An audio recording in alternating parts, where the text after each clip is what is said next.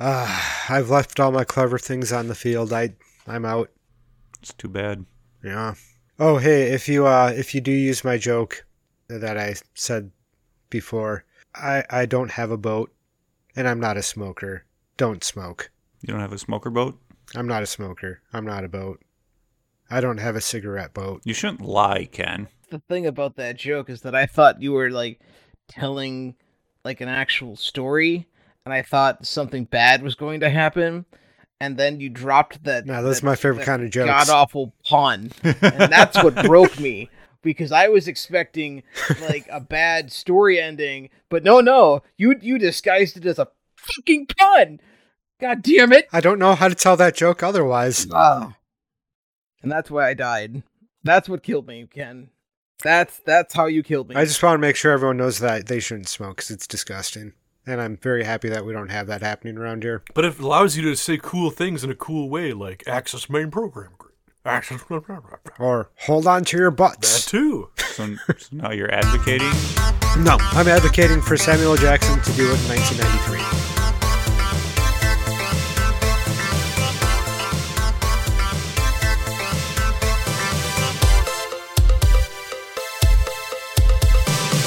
You guys know that uh, Sam Jackson came in to read his line and actually shocked Steven and whoever it was so much that they just sat in five minutes staring at each other after he left. Like, he- like he had zero hesitation. He just came in, fucking chewed through his lines, and then left and said thanks. I want to see this. I do too. Like, it, it just makes sense for Sam. Jackson. Does that mean we have to make another not extra? Mm-hmm. It's just great. He he wanted a cast of people who sounded smart and could deliver lines like they were smart and knew what they were talking about. And I feel like everybody just nails that in this movie. I just came to a very sad realization. What? This is a horror movie. yeah, yeah. Yeah. I was going to get into that here in a little bit as we get to see the first horror element. We finally get to see the bad guy that's going to be haunting your dreams. The that it's not stalking you in the background anymore. You have the horror right in your face. I love it. The T Rex is right there. I'm Ken. Wait, You're we the. T Rex? What? Said, there's the T Rex. I'm Ken. It's like, Right. you're the you're the T Rex? At a certain point, we're going to have to start this thing. He's not wrong. All right. I'm Joe. I'm still Ken. I guess I'm Andrew. I'm so confused. I'm Dan. I'm Dan. I'm Dan. Maybe Dan. And we're the Rewinders podcast, rewinding movies to see if they hold up. And this time it is episode four of the dissection of Jurassic Park. Five. Episode five. What's up? You said four. What did I say? That was You said four four. last week. Two weeks ago. Oh God, it's been so long. Oh my god. What is time anymore? It's a What is life?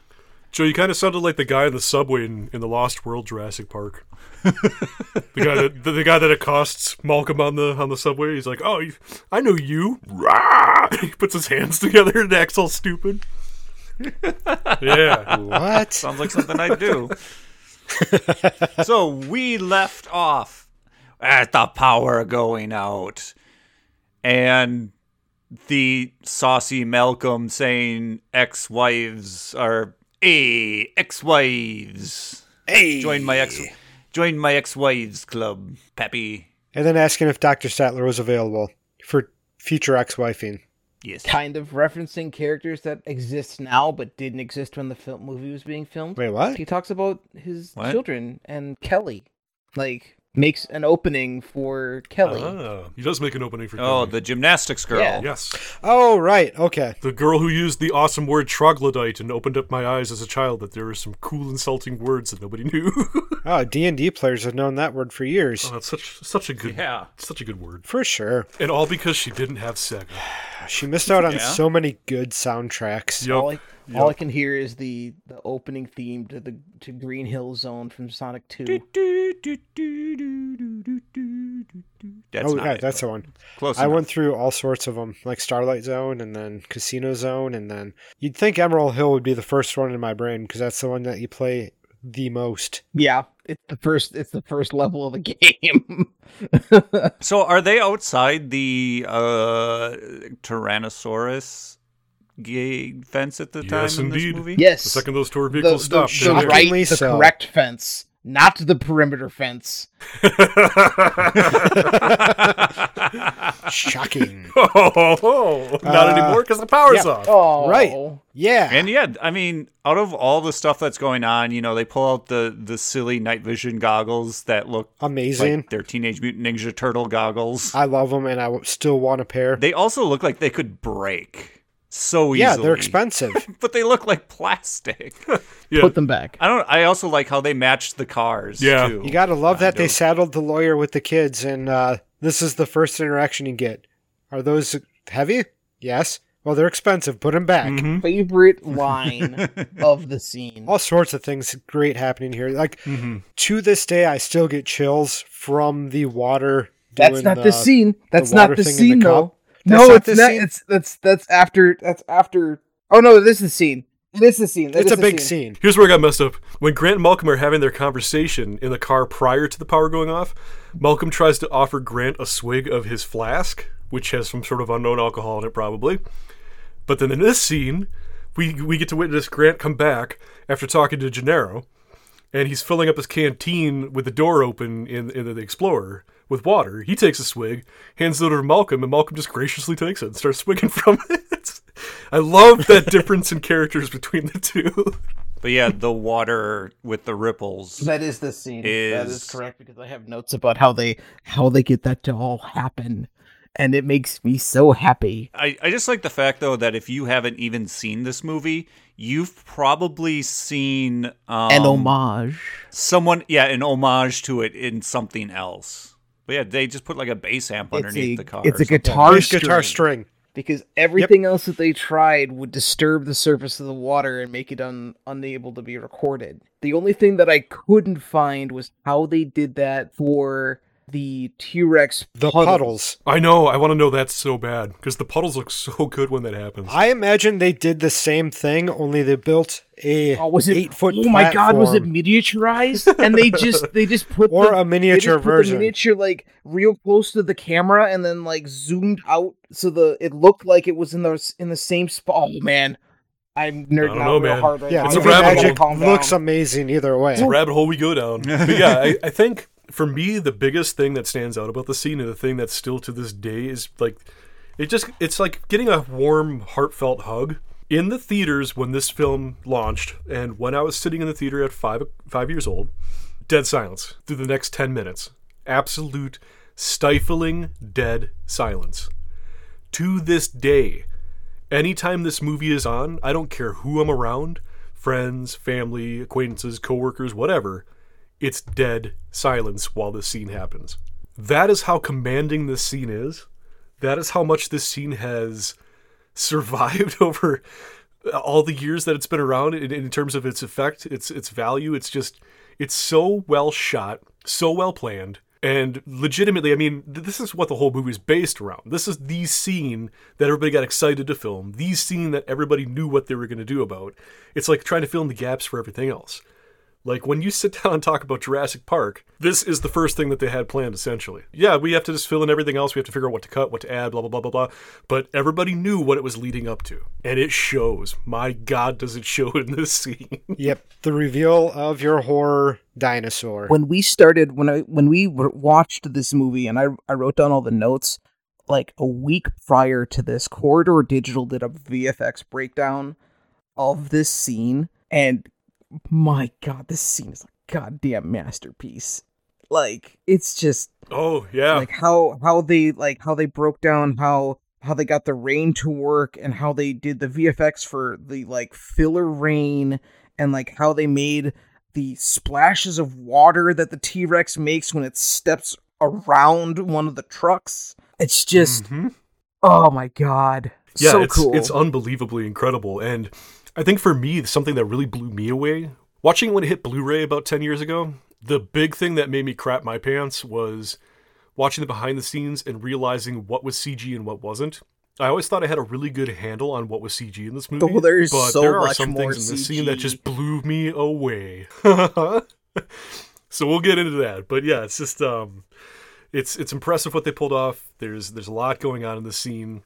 Obviously, it's not without its mistakes. We'll get to that too. But I say it's so good that you don't uh, think about the giant drop off that just magically The happens, scene- that's- and that's not also scene. why there's a bathroom in this area. The area bathroom makes sense. when they're not supposed to be getting out of the car. The car. bathroom makes sense because they, they it, it shows that they had those planned along the stops along the way for the guests. Maybe. But I thought you were going to say the plywood and the halogen light. it's such a good scene that you don't even see that. Yep. but anyways, I don't know what you're Oh my about. god, it's So- it's one of the biggest gaffes in this movie. Mm-hmm. all right. So breakdown of the scene. We've got the Tyrannosaurus Rex. It finally makes its wonderful appearance. Lex just made the the comment, you know, about where's the goat. You get this thump on the glass. You look up, severed So goat good. leg. Tyrannosaurus Rex swallowing the thing whole. That's your first impression. Minus a leg. Minus a leg, yep. And then you get that nice snapping of the electrical wires. You get the creaking of the fence, and then she makes her triumphant debut, stepping out into the world and roaring, letting everyone know for the first time in the movie and as the audience, I'm here. it is such Roll for initiative. yeah, it is a really impactful scene. It still is. Everybody's shocked. Everybody's silenced. Everybody's just sitting still, except for the kids, because they want the adults to know we're scared. Now, prior to that, before the Rex comes out of the fence, you got Gennaro showing his true colors and running off terrified into the bathroom. Which again, you got that joke led by led by Malcolm following something funny or something scary, which keeps happening, which is amazing in this movie. You've got the joke about where's he think he's going? You gotta go, you gotta go. And then the fence starts swaying. he's great at setting up that like comic and then wait, what's happening next? You got the kids fl- We you know, all have to desperately trying to flag him down. Agree on something first before we go any farther. Yeah. Dying on the shitty on the shitter is a really crappy way to go out. Oh Dan. Dan, Dan, Dan. You're getting upset about Ken's puns. I did I did not get upset. I Ken's puns, man, like when he when he lands them, he lands them, and I was not prepared. It's it's disappointing when you have a story and it ends up just being five minutes lead up to a pun, and it makes me laugh even harder. so, anyways, um, Ruthie were saying the kids were all freaked out. Sorry. No, I was just giving a recap. Just you know, the kids are desperately trying to flag down the adults because even at the sight of something like a gigantic Tyrannosaurus Rex, the kids in their you know their their stage are just thinking adults can help us. So in cue the flashlight, shining it out the windows, trying to get the adults' attention. Come save us! There's a thing outside. Scary. What the hell are they gonna do? You got Grant Malcolm sitting inside the car, and Grant's telling Malcolm not to move and he's being rational and just trying to like think about his instincts and think about what he knows as a paleontologist. The kids are just being kids and trying to be close to the adults. So you got that awesome flashlight scene. You got the Rex come over.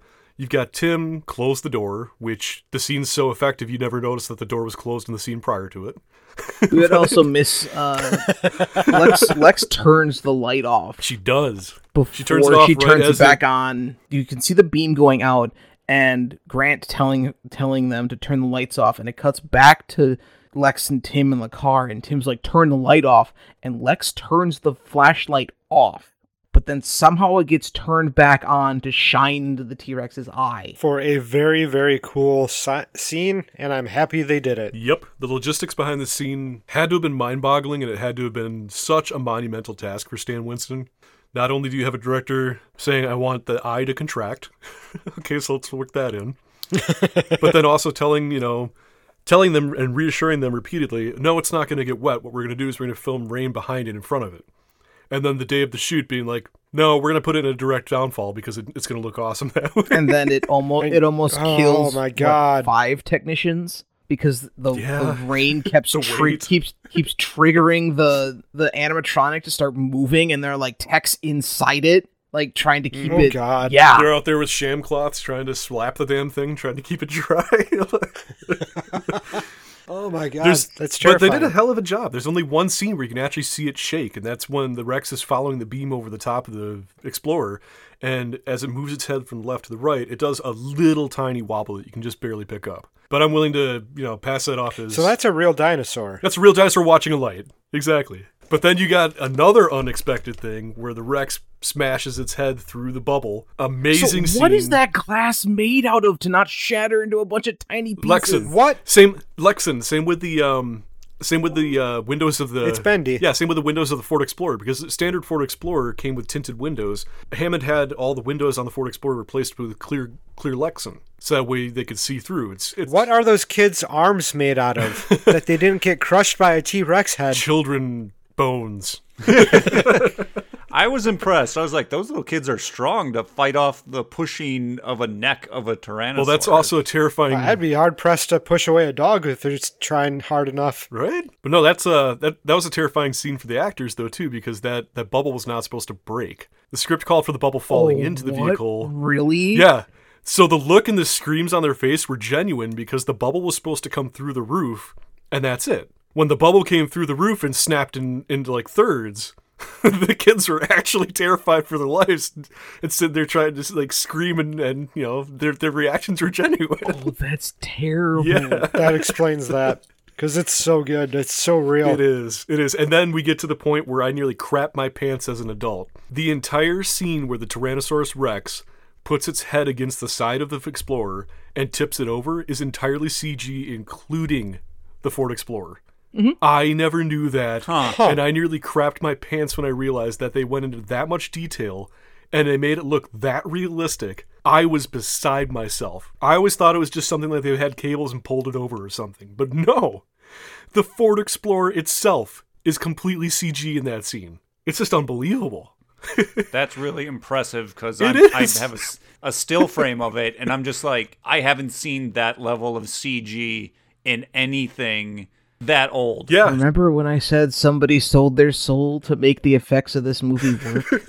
I think literally the only scene that, for me, you can maybe tell that it's CG. I've got it up right now. I think it's if you pause it and look super, super, super close at like the wheel well, the the hub on the, the or the mm-hmm. alloy on the Explorer. It looks slightly off, but I've got it paused right now at an hour and seven minutes exactly, right before the Rex headbutts it for the first time. And me looking at this, I still can't believe that that's not real. It's just unbelievable. Absolutely unbelievable. So I I got back to a, a point in the movie where it's in the middle of nudging it over, and the the car itself looks um like it has like a film, like a haze film over it. It compared to the background. But to me, I wouldn't have guessed that that was because it's not a real element. the things you can get away with when you're recording in rain. I take it back. It's not the point where the Rex is about to headbutt it. It's once the vehicle's fully rolled over. So it was pulled over with cables and whatnot. But once the vehicle's on its on its roof, Oh, okay. yeah. that's all CG from there forward. When it's biting the Yes, tires. that's and all stuff like CG. that. it, it doesn't. Okay. Okay, that I can buy. It just looks That so makes good. a lot of sense. though. I was wondering how they did that. It's just CG. Okay. it does look good. It looks so good. the kid's crawling around inside the cargo cargo spot while it's being crushed into the ground. That was filmed elsewhere, and they just spliced that in. It's just insane. It's absolutely insane to me how good this looks. Yeah, on my still frame of it upside down, it it matches. They did a real Yeah, good like I said, the only thing that looks a little off for some reason is just the alloy. I don't know if it's the, the, the triangles look a little bit different to me, but everything else, it just looks unbelievably just real. It's again how this movie just pulls you in very effectively. And then we get the line about uh, not moving because T Rexes are their vision is based on movement. And you wonder how he knows that. It just so happens to be right. Yes, Lucky but him. what about the other two cents? Because humans smell real bad. but you, but Dan, you missed Not in the rain. you missed the whole Gennaro scene with the toilet because immediately following that, that's when that's when Grant goes out after he finds oh what to do. He just grabs a road flare and goes out and distracts the thing. And that's where Malcolm grabs one too. And Malcolm wasn't supposed to do that in the script. He was actually supposed to die in the scene, but he actually pleaded to um, S- Spielberg to let his character live because he thought, wouldn't it be better if he went out in like a heroic way and like did this? And I'm glad they kept him around because it's one Oh of my, my god, they're favorite gonna Malcolm kill quotes Malcolm come in the later. new. They're gonna kill Malcolm in the new movie. I really hope not. oh my god. He's gonna do something heroic, and they're going to kill Malcolm. He's going to turn into a fly and fly Oh away. god, they're gonna Cronenberg Jurassic Park. That's gonna be great. Oh god. But it it honestly took me until I was in my mid twenties to understand what the dialogue was in this scene. I just never really looked into it. I just assumed what it meant, but I finally put subtitles on. And I was like, oh, I guess that makes sense. And for years, I was misquoting the scene wrong. you know, you got Grant with his flare. He just did what he needs to do. And then you got Malcolm coming out and kind of ruining the plan. And he's just shouting, Ian, freeze. And then Malcolm's just shouting back, get the kids. And he's shouting back, get rid of the flare. Back and forth the same things back and back and forth. I don't know if it was his accent or what that I didn't quite catch as a kid, but yeah, it's. I, I can't even remember what I thought they used to say in the scene, but it, it was so far from what it actually is. I think it was like "get rid of him, sir" or something like that. I thought he was saying, but yeah, no, it's it's it's fun watching the Rex chase Malcolm. It's fun freeze framing the movie to see Malcolm bull riding the, the snout of the T Rex through the side of the building. and then yeah, you get that wonderful scene. Probably still lay it down one of these days. Right, then you get that wonderful scene with um with Gennaro on the toilet, just terrified, absolutely terrified. And then he gets ate. Was the lawyer supposed to survive this scene, or were they both supposed to die? He dies here in the book too. No, actually, in the book, it was Ed Regis.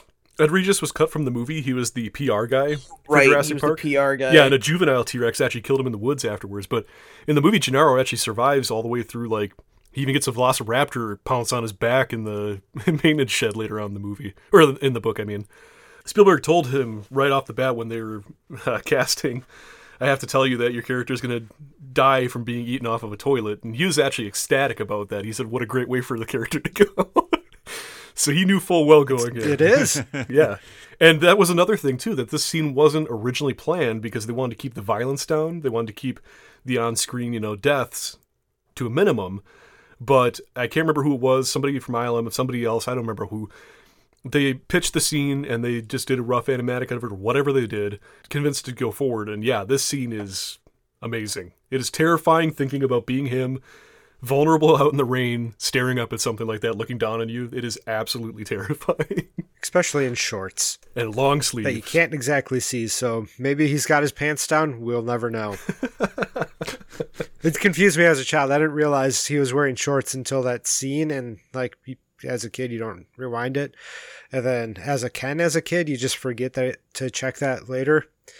And so uh, I was like, why does he have his pants down? He's just running away from the, the T Rex. I guess he really did have to go. That's weird. It's it's great seeing the things that change from seeing this as a five year old, six year old, whatever, and coming back to it as an adult and seeing all the things Yeah. that you messed up as a kid.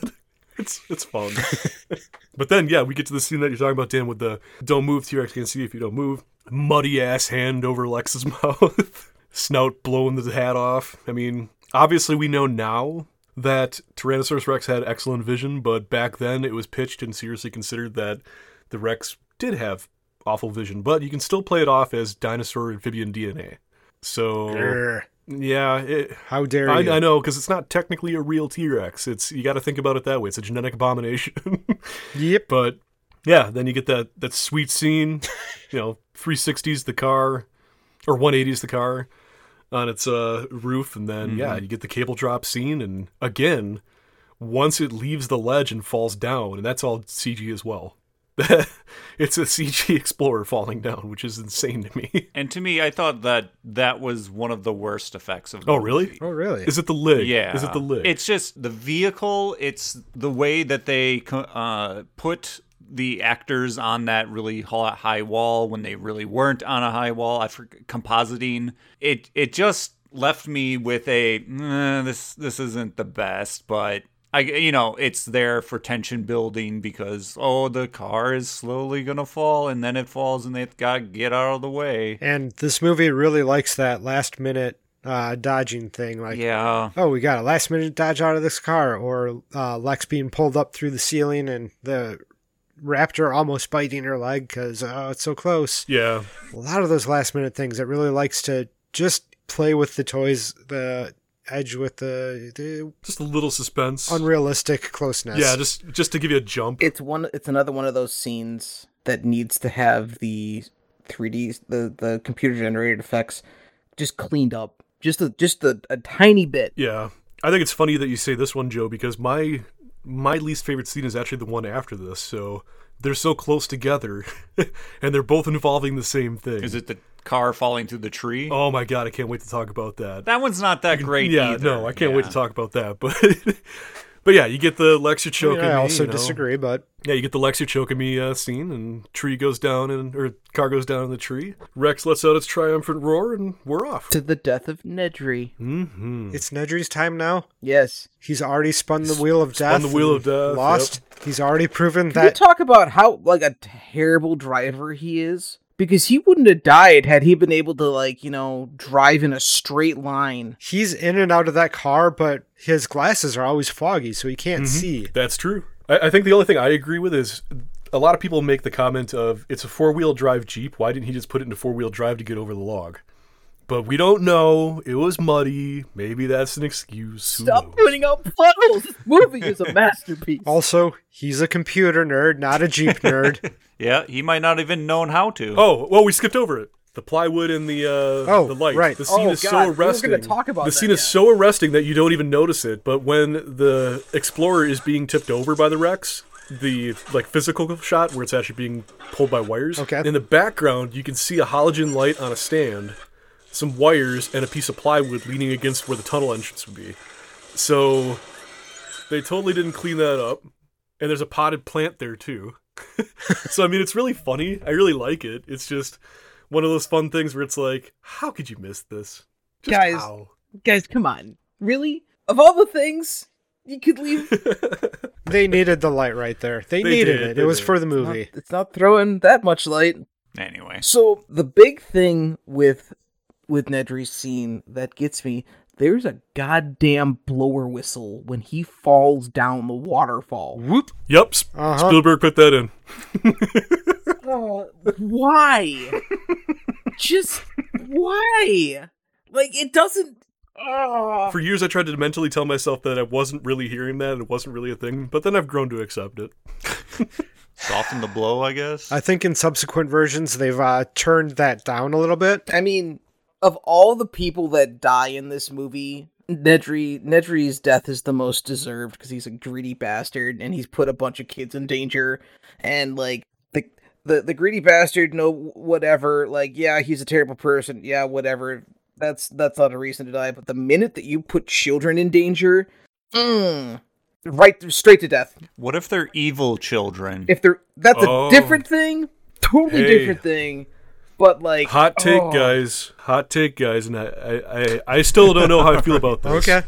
Somebody online said, as an owner of a winch, I can absolutely assure you that that's almost identical to the sound of a steel cable getting reeled or extended super fast. Oh, I right. might be willing to accept that because I've always thought maybe it's his shoes squeaking when he's falling down the rocks or something, but it, the sound you're hearing happens right when he slips on the rock, not necessarily when the that would have actually uh, when the winch would have been being pulled. lessened the strain on the winch because he's falling backwards. I'm willing to accept it as a comical insert. and so the winch is going backwards because his feet are going forward. So it wouldn't have squeaked quite yet. That would be it would make that sound as he's going down the waterfall, possibly. Yeah. I don't know. I'm willing to accept it's a goofy comic sound effect, but I, I, I'm assuming somebody from the film would would fight me on that one, but I don't really care. I still love it either I way. wonder if we if we ever get big enough to you know have like producers like conference in like we come back and be like so so Mr. Spielberg why why why is the sound effect here and it's intentional Also, please don't take this question as judgment. We love it. It deserves to be in this movie. We need it here. We super appreciate it. But why?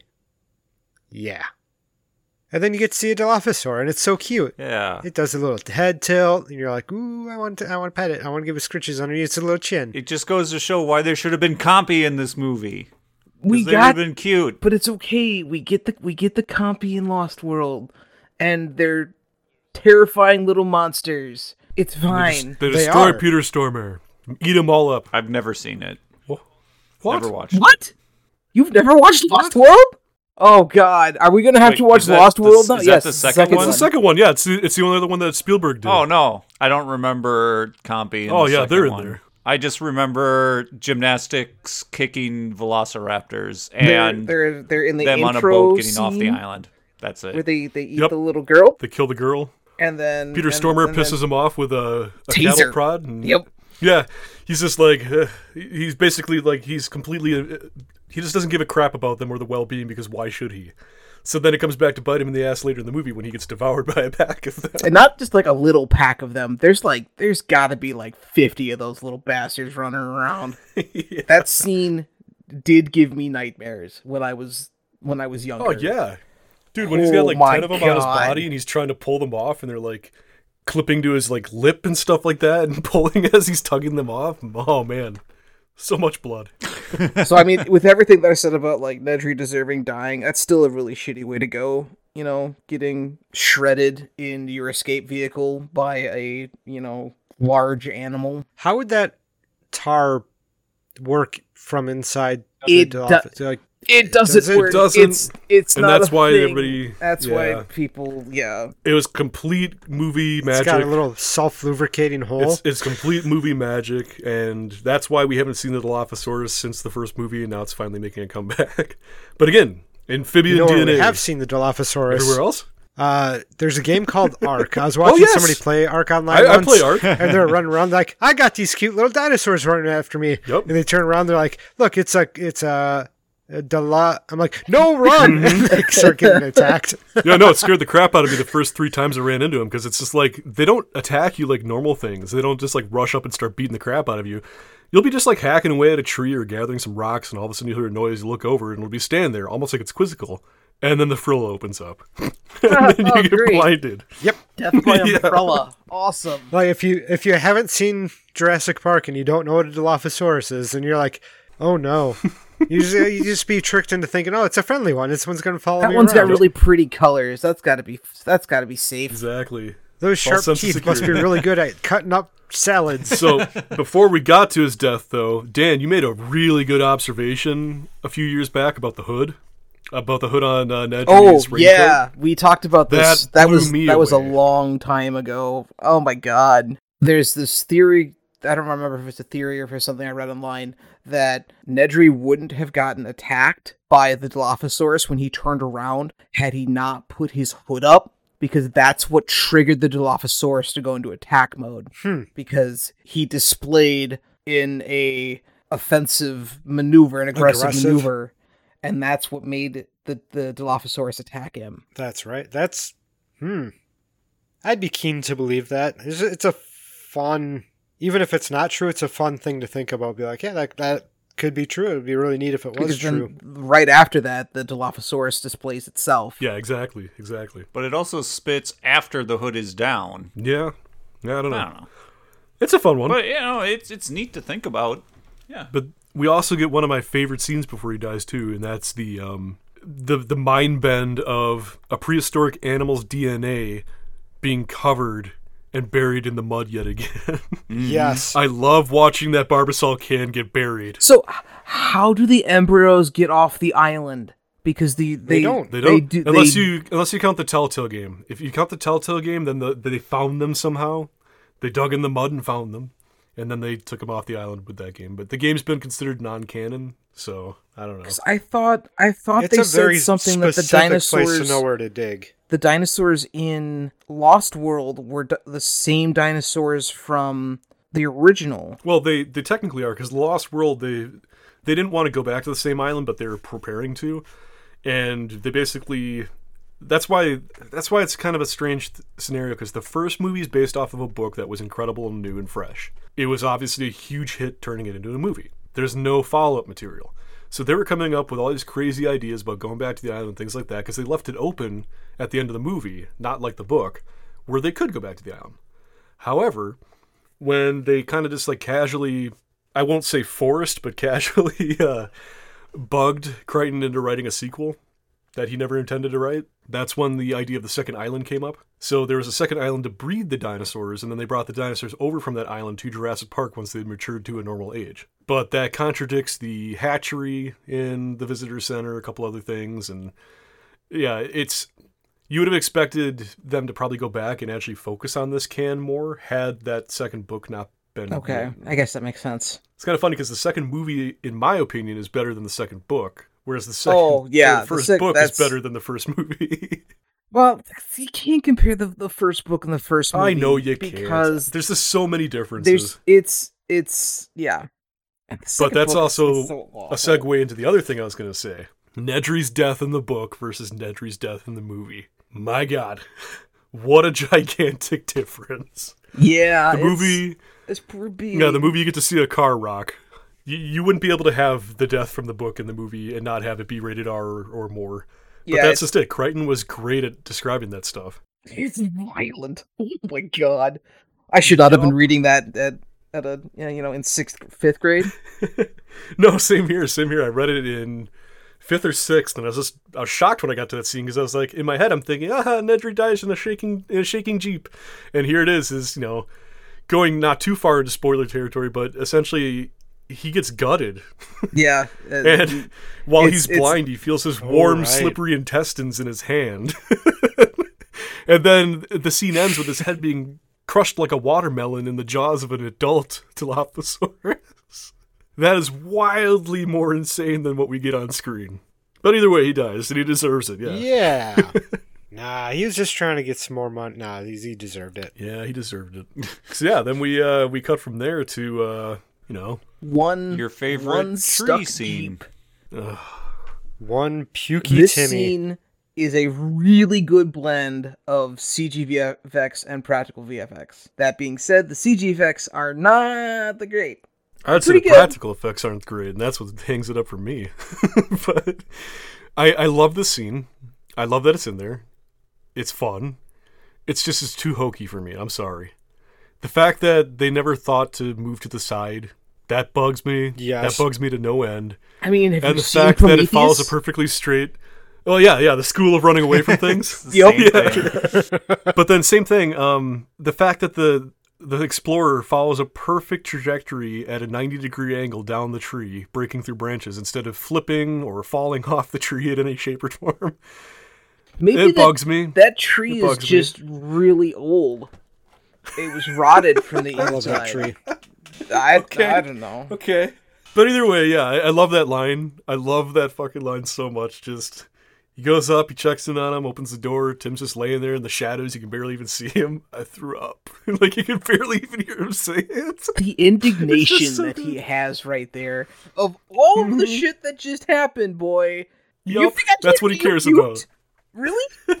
That's why I love Grant's expression. He doesn't know how to deal with kids. He's just like, oh, I, I won't tell Oh. anyone. Okay. Yes.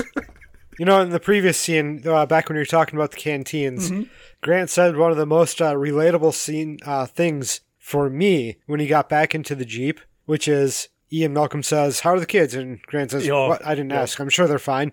Like, had I been in that situation, I probably also wouldn't have asked. Same here, same here. And Just because, like, I'm sure they're fine. Why would they be scared? There's, there's nothing. To little little hiccup in the power. I didn't say I was scared. I didn't say you were scared. I know. this is such a great exchange. Malcolm makes this movie so much. Like, what do you do with kids? I don't know. I just can't imagine this movie without him. It's insane to think that he wouldn't be in it. I, I just can't. I can't. Yeah, so now we're going back to Alan being having to now take care of these children. He can't just assume they're okay. He's gotta G- gotta hold the get hands. this one out of gotta the hold tree. hands. got gotta figure this kid thing out real quick. Yep, and the good comments, you know, dead, dead everybody at treehouse, and just everything going on before the jeep or before the explorer starts coming down. It's just a great scene, great setup. You can really see the change where he's concerned about Tim going up there. I love the quote from Lex before he even goes up the tree, and I've tried working that into so many conversations as a child and adult. Anytime anybody ever says anything like, "Well, this is going to happen," it's just always like trying to find that inch where you can just like throw in that, but that's not what I'm gonna do. it just feels so good.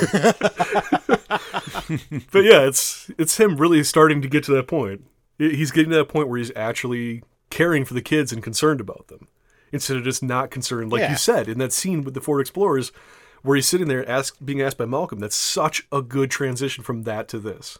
So what you're saying is all of the shitty parents just need to be attacked by a T-Rex. And thrown off a cliff. Fine, that's all. It's that's, That's, all, it takes. Okay, good to know. So we need to work more T Rexes into Stephen King stories. That, that's what it Is seems that what like. it was? He did what? The stand, right?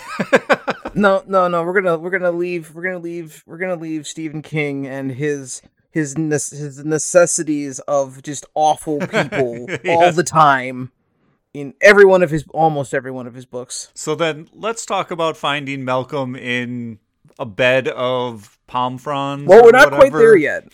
We're getting there Yeah, we Are we? because we're still we're Yeah, still we in, got- we're still we are. the Jeep. Okay. Yeah, they they ended up back inside. Yeah, would you guys would you guys say we're back in the tree again, or would you say we're back in the car again? But at least we're out of the tree.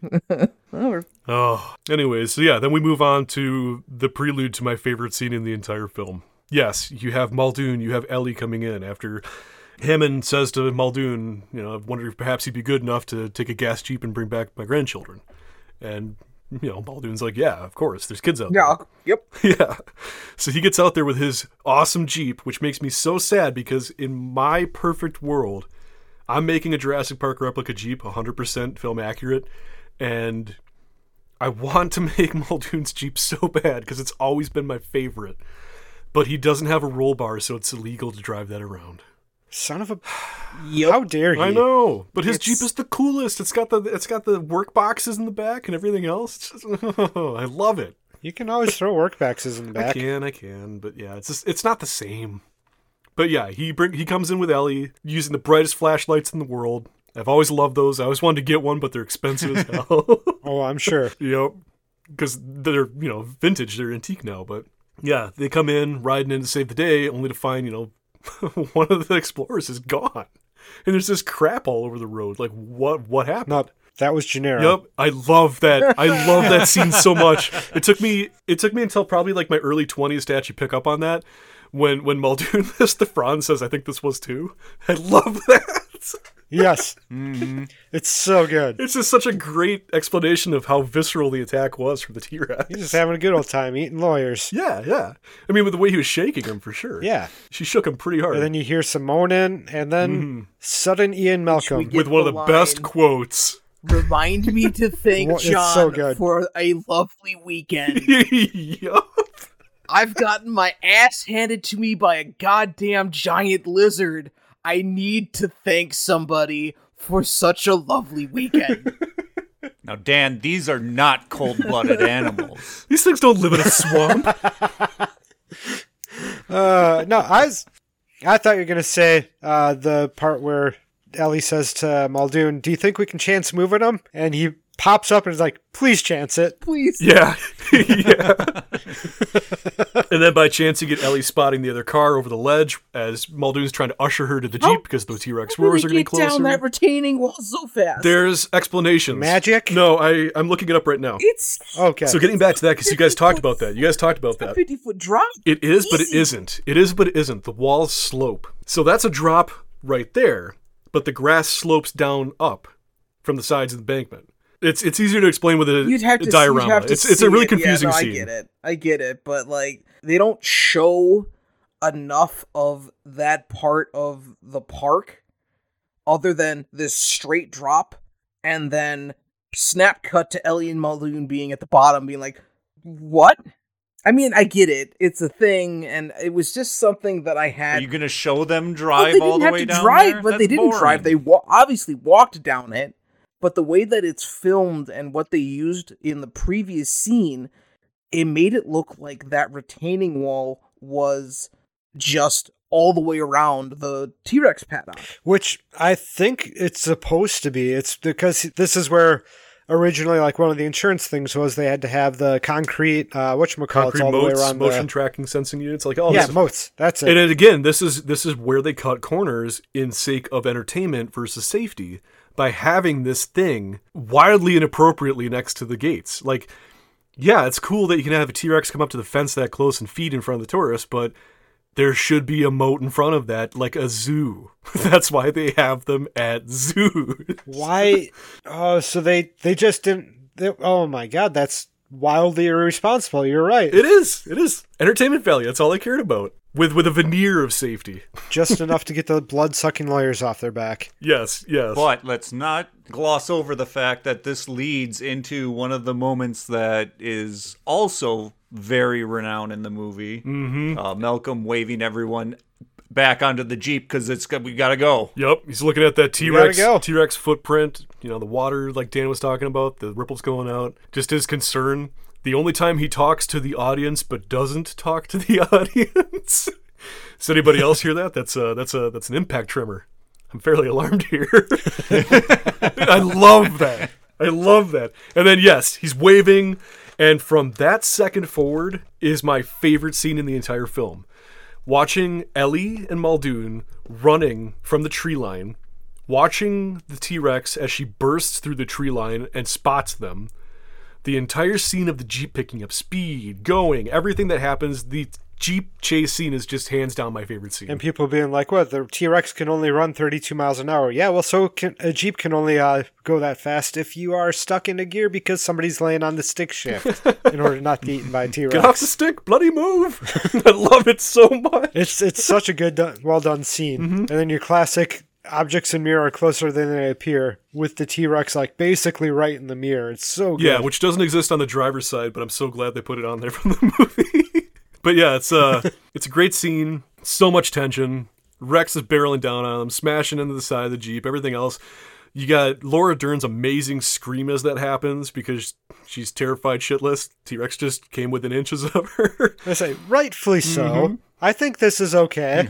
yup. You got the tree branch, you got the Rex breaking through the branch, and then it ends with hands down probably my favorite or one of my favorite Malcolm quotes of you think they'll have that on the tour. It's so good. it I love it too. is. and that's why I love Malcolm's character. He undercuts the horror, but then he also like leads up to the horror every time. It's like you get a joke before or after something scary happens. Oh, it's just, it's good for kids and it's good for adults too because the jokes are funny. They're actually legitimately funny. Yeah. This is another one of those scenes that unfortunately does need cleanup.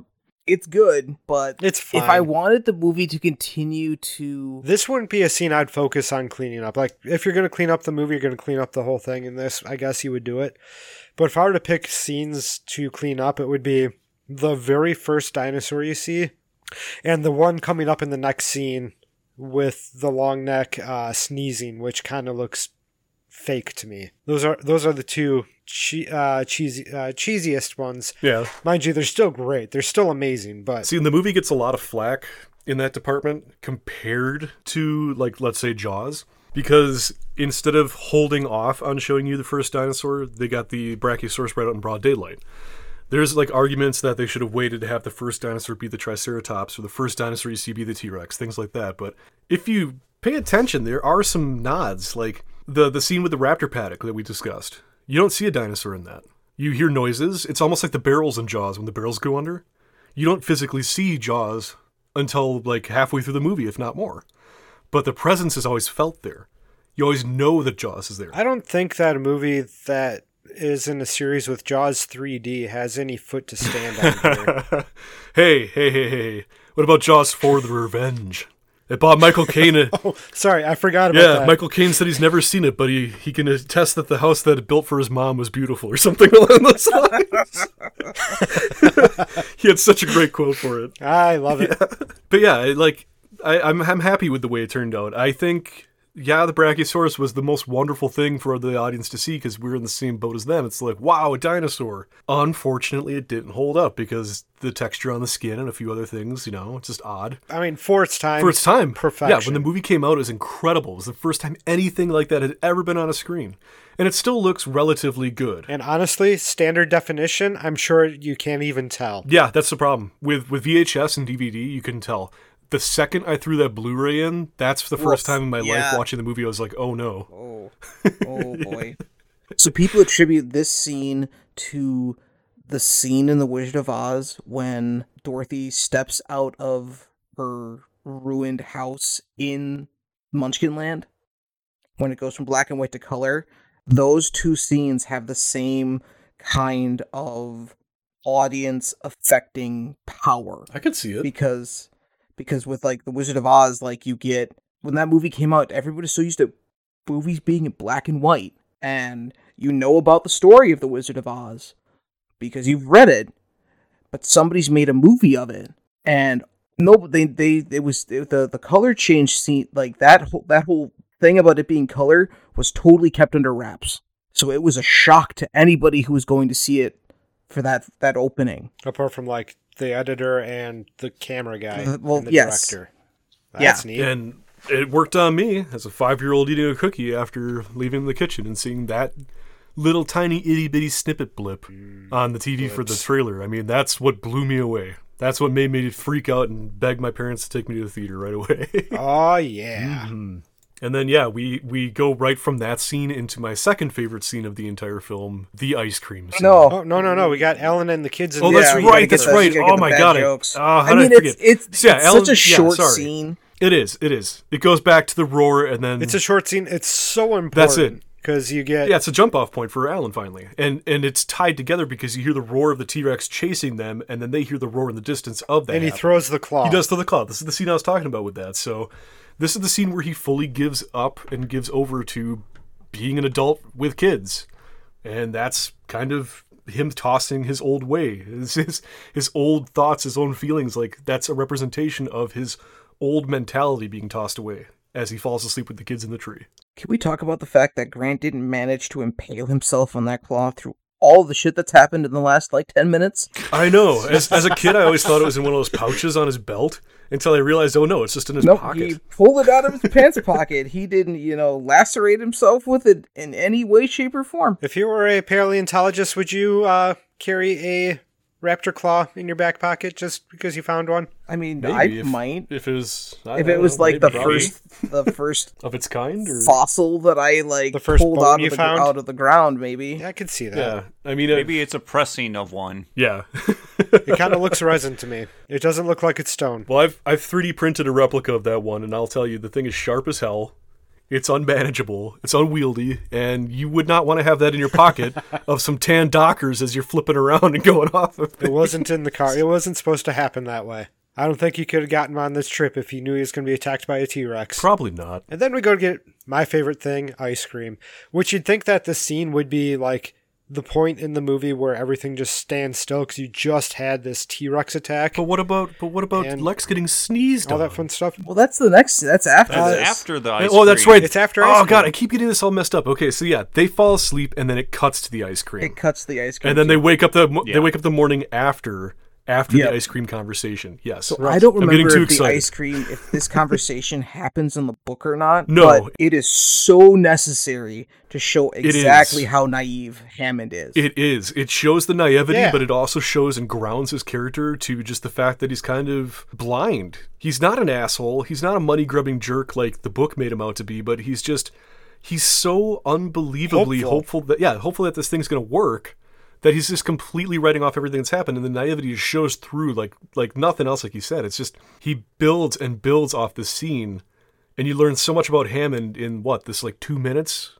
it's just Yeah, phenomenal. it takes him from being a character to being a human. Yes. This is the scene that brings him to the, he's just one of us who got a bit excited with his uh, new discovery. And I gotta, I gotta say the acting with with Laura Dern too. The way that she delivers her lines and the way that she brings the emotion and cries and everything during the scene is incredible. Absolutely incredible. You'd actually believe that she knew Alan Grant and she was concerned about Alan Grant and kids Yeah. being stuck out on an island full of dinosaurs. like, it's it's such a well delivered scene. But the ice cream, I, I think the thing that bothered me growing up, and I still don't have an answer for it, other than quote maybe auxiliary power, because at this point the power's not off in the whole park.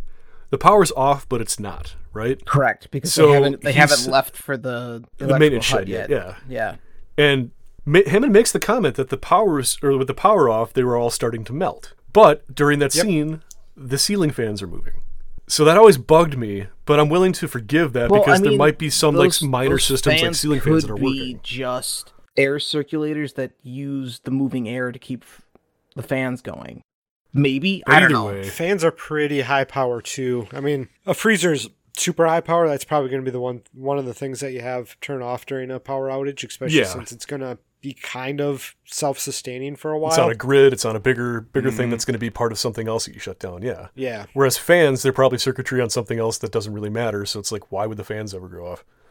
And the lights are on. We can obviously see the lights are on in the rest of the compound at this point, so that's not a thing. It's not an issue. I mean, when the power goes out in the control center, the back the backup lights turn on. True, true. So I'm willing to forgive that. It's just it bugged me for a little while growing up, but then I got over it. My favorite correlation, though, that I didn't realize until about five, ten years ago that somebody pointed out was the ice cream scene. The fact that Hammond irresponsibly left the freezer door open directly attributed to the survival of his grandson. Correct. And it is such a good thing. It's like he just didn't care enough to close the damn door. And that's the only reason why when the power comes back on later, that the ice starts melting and or the water starts refreezing and turning into ice inside the freezer to create the slippery ground. Like literally that would not have happened had Hammond not just been lazy and not shut the door from getting the ice cream. I love it. You see how much ice cream was on that table? He had to use at least both arms to bring that And that's what I picture. I picture a jolly John Hammond waddling out of a fucking cooler holding just quarts of ice cream under his arms. That is a that is a wonderful It is. little bit of detail that they kept in the movie. It is. And I believe this is the last time he uh, utters "spared no expense." It is because Ellie makes him kind of snap out of it, and that's why this scene's so important. This scene is just as important as the boardroom scene. It's taking the character, he's explaining why he's doing things, why he's done things, explaining his background, and it's just the naivety, like Dan said, is just showing through the t- the cracks. And Ellie's there to call him out on his bullshit. When he starts talking about having control, and she calls him out on that. He stops. You see it in his face. He's like he's not used to having people not be yes men around him. So the fact that she's calling him out on this, it's making him actually stop and humble himself and think about what she's saying. high level. It is almost the exact same scene as the boardroom scene. You got people saying, "You don't know what you're doing here, John. You don't know what you're doing. Uh, something could, bad could happen." And then this scene being, "John, you didn't know what you're doing," and like you have the character growth for John as well here. Then being like, so you got the difference in the scenes being John at the end of the movie being like, "Yeah, oh, I kind of screwed up here. Yeah. my bad." Like in the boardroom scene, he's he's full on defending himself, and like he's just delusional to the point that anybody could see past what's being presented to them as the greatest entertainment thing that ever happened. He can't believe that they're actually finding things to nitpick about. Whereas this scene, it's almost like without actually physically touching him, Ellie slapped him and got him to get out of that stance and actually realize that it's not going to be just pick up and do it again after this. Things changed. they changed for the worse, and they're not going to go back to the way they were. And that was us pulling ice cream out of the non working freezer of Jurassic Park. Please like, rate, review, comment, subscribe. Yell at your neighbors that we do this podcast.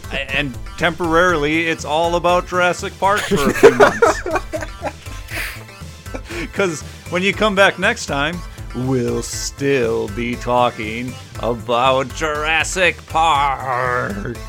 Guys, we only have like 10 scenes left. It's fine. We'll get this done before October. we got this. So come back in two weeks when we rewind again.